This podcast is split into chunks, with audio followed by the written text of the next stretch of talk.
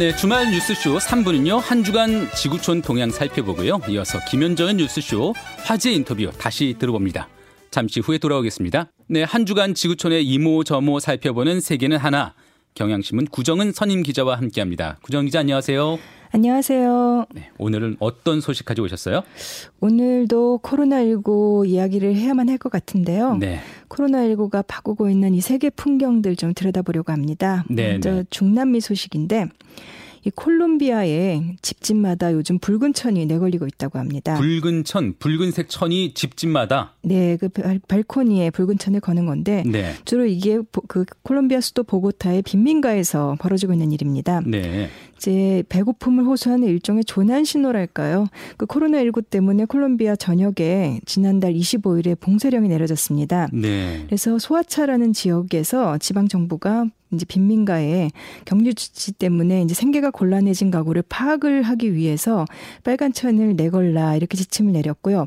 그런데 이것이 한 달 동안 보고타 시내 다른 지역들까지 이제 퍼지면서 붉은 헝겊의 물결이 확산되고 있다 이렇게 현지 언론들이 보도를 했습니다. 어, 저희가 일부에서도 사실 세계적인 식량 위기 또 코로나 19로 더욱 커진 식량 위기 상황을 한번 짚긴 했는데 이 정도로 너무 힘들면 빨간 기, 빨간 천을 내걸고 호소를 해라.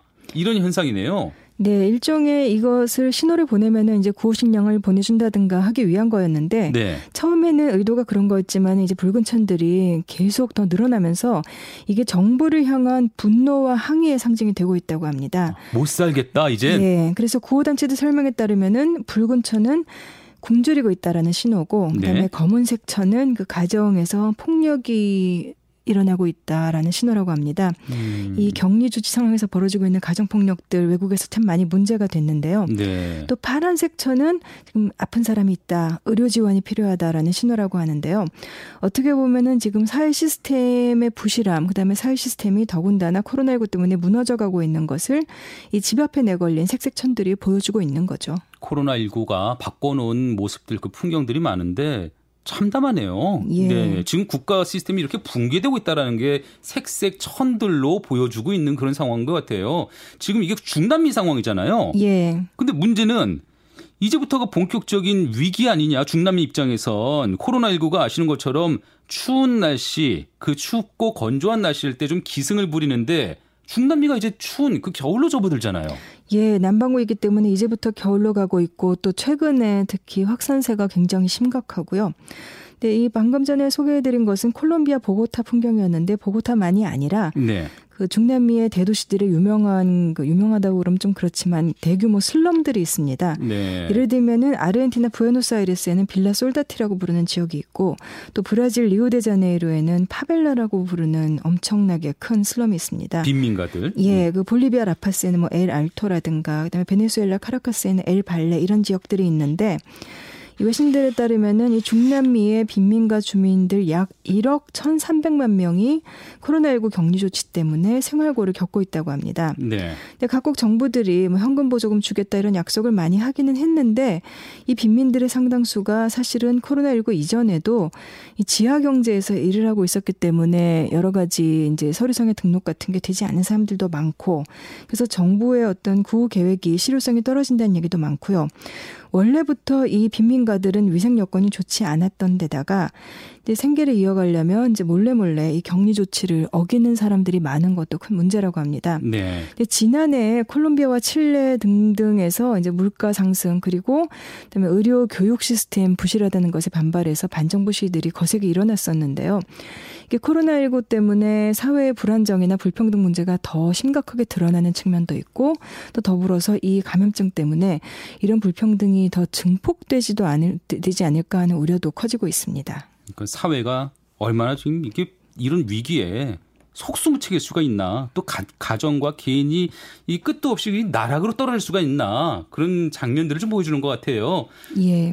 이게 후진국만의 문제가 아니라는 데서 도 심각성이 더 커지는 것 같고요. 지금 미국 쪽의 상황이 심각하다는 얘기는 계속해서 말씀을 드렸었는데요. 네.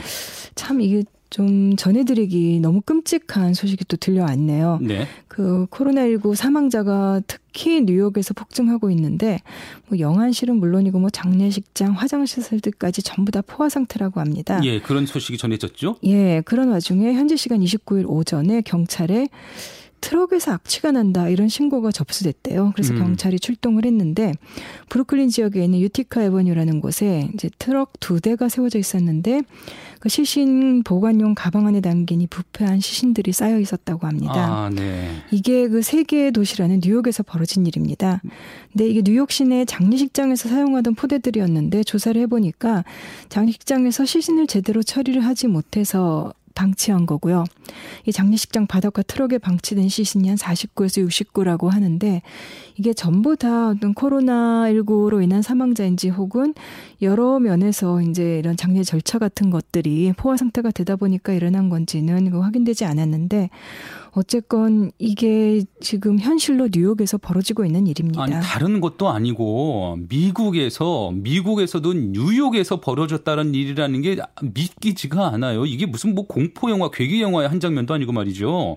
지금 미국 그 코로나19 사망자 수 엄청나게 늘어나서 뭐 베트남전 사망자 수를 뭐 이미 넘어섰다면서요? 예, 그 미국 전체 감염자가 지금 110만 명에 육박하고 있고 사망자도 6만 명이 넘었습니다. 로이터 통신이 분석을 해보니까 베트남 전에 미국인 사망자가 5만 8천여 명이었다고 합니다. 5만 8천 명 정도가 이제 예. 베트남 때 숨진 건데. 근데 코로나19 사망자가 벌써 그거를 넘어선 겁니다. 네. 근데 미국 내 감염자 중에 4분의 1 정도가 지금 뉴욕에서 나왔고요.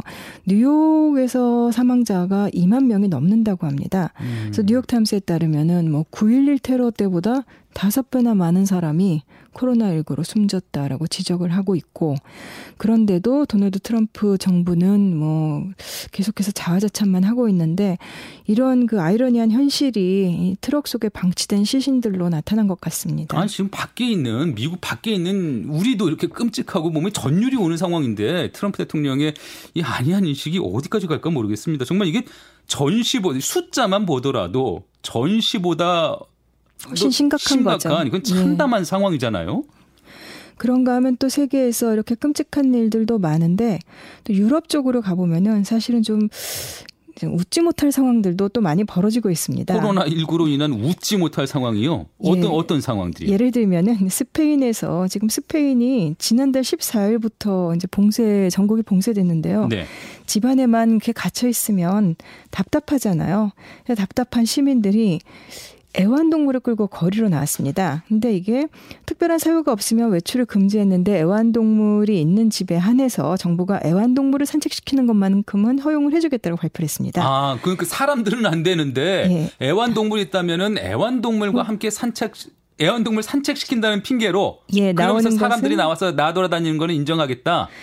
원래 그거를 인정하려고 한 건 아니고 너무들 호소를 하니까 애완동물 산책만 허용해주자라고 했던 건데 이것을 활용을 해서 이제 집 밖으로 시민들이 나오고 있는 건데요. 네. 근데 문제는 애완동물이 없는 사람들입니다. 그렇죠. 예, 예 네. 이 사람들이 답답한 마음에 온갖 것들을 애완동물이다라고 주장을 하면서 끌고 그럼 뭐 강아지, 합니다. 고양이 이런 것뿐만 아니라 예, 그 물고기가 들어있는 어항을 들고 아, 나와서 지금 아니, 물고기를 네. 산책시키는 중이다. 물고기가 있는 어항인데 예. 이게 내 애완동물이다. 예, 그리고 닭의 매서 나도 산책 중이다. 아이고. 그다음에 심지어는 강아지 인형의 매서 인형도 산책 중이다 하고 있고 심지어는 일종의 그 패러디로 그 티라노사우루스 공룡 탈을 뒤집어 쓰고 나온 사람도 있었다고 아니 합니다. 이게 무슨 코미디 코미디 영화 아니에요? 실제 이런 모습이 벌어지고 있어요? 이게 왜 세상에 이렇게 알려지게 됐냐면은 보다 못한 스페인 경찰이 이런 행위를 하면 과태료를 매깁니다 하면서 경찰청 소셜미디어에 올렸습니다. 아유, 네.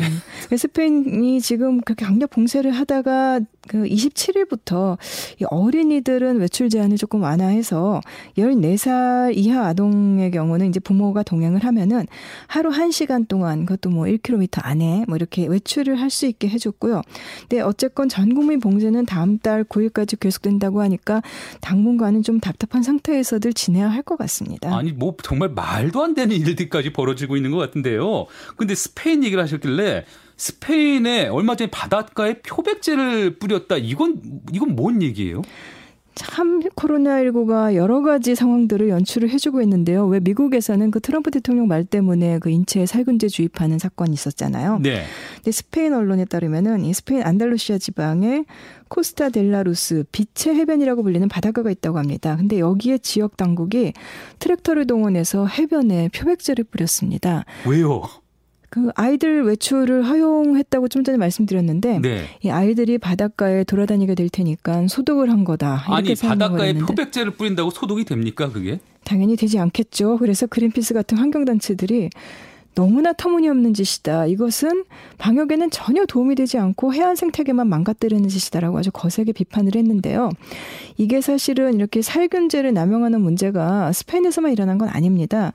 이미 지난 2월에 중국 충칭에서도 이제 당국이 수독약을 마구 살포하는 바람에 뭐 멧돼지, 쪽제비, 뭐 새들 이렇게 야생 동물들이 수독약에 중독된 일이서 이제 사망하는 일이 있었습니다. 네. 근데 세계 곳곳에 이 봉쇄령 때문에 왜 여러 곳에서 이제 인 인간에게 공간을 뺏겼던 동물들이 바닷가로 나타나고 다시 거리로 돌아오고 있다. 이런 좀 불행한 가운데도 반가운 소식들도 있었는가 하면은 네, 네. 또 인간의 이기심 때문에 이렇게 서식지를 잃는 동물들도 다시 생기고 있는 것 같습니다. 인간의 이성적인 판단이라는 게 이런 위기 국면에서 얼마나 어이없을 수가 있나 이런 생각을 하게 돼요. 지금 아까 그 바닷가에 뿌려진 표백제 얘기도 하셨는데 뭐 미국의 대통령이 코로나19를 치유하려면 살균제, 표백제를 한번 인체에 주입하는 것도 방법이 될 수 있다. 이런 얘기를 하기까지 하고 이거 어디까지 좀 우리가 어, 좀 진심으로 받아들여야 될지도 모르겠습니다. 그 참 미국에서 대통령이 그런 말을 한다는 것 자체가 진짜 믿어지지 않는 일이고 때문에 그것을 또 현실로 받아들여서 이제 그런 일이 일어났다는 것도 믿어지지 않는 일인데요. 네. 사실 이 표백제를 가지고 의료진을 공격하는 사례들도 지금 세계 곳곳에서 많이 나타나고 표백제로 있습니다. 표백제로 왜 또 의료진을 공격하죠? 이게 병원에서 일하는 의료진들이 아무래도 감염 위험이 높다라는 생각 때문에 굉장히 잘못된 건데요. 아니 의료진이 감염 위험이 높으니까 너 감염될 수 있다고 하면서 표백 제를 뿌려요? 이게 어떻게 보면 좀너 때문에 우리가 전염될 수도 있다라는 항의의 표시인 것 같기도 하고요. 뭐 예를 들면 그 멕시코의 과달라하라라는 곳에서 의사가 이제 반려견하고 산책을 하고 있는데 누군가가 표백제를 뿌리고 달아난 사건이 있었고 또 멕시코 시티에서는 간호사가 길 가다 사람이 뿌린 표백제 때문에 실명 위기까지 갔었다고 합니다. 아. 이 멕시코에서는 그 CNN 보도를 보면 지난달 중순부터 의료진을 겨냥한 표백제 공격이 뭐 20건이 넘었다고 하고요. 또 필리핀과 호주에서도 간호사들이 일종의 표백제 테러라고 해야 되나요? 이런 공격 때문에 눈이 다치는 일이 있었고 그럼 스페인에서는 마드리드 시내 어느 간호사 집 앞에 표백제 뿌려놓은 일도 있었다고 합니다. 그래서 이제 뭐 뉴욕을 비롯해서 이 봉쇄를 겪고 있는 세계 여러 도시에서 뭐 의료진들에게 보내는 응원을 담아서 뭐 정해진 시간에 발코니에 나와 박수를 치거나 이렇게 노래를 부르면서 연대를 표시하는 시민들이 사실은 훨씬 더 많습니다. 네, 이런 네, 참 반가운 네. 소식들도 있었는데 그렇죠, 그렇죠. 예, 그런 네. 많은 그런 장면들이 훨씬 더 많을 거고요. 네. 예. 근데 이런 의료진 표백제 공격은 그 아까 그 자연 생태계에 대한 표백제 공격과 마찬가지로 특히 코로나19가 보여준 그런 인간들의 그 이기심의 또 다른 측면인 것 같습니다. 네. 정말 이번 위기가 코로나19로 인한 위기가 인간의 적나라한 민낯을 드러내는 것 같습니다. 그 부끄러운 민낯을 민낯을 우리가 목도하는 것 같습니다. 보고 있는 것 같습니다. 알겠습니다. 예, 구정 기자 오늘 말씀 여기까지 듣죠. 감사합니다. 감사합니다. 네, 지금까지 경향신문 구정은 선임 기자와 함께했습니다.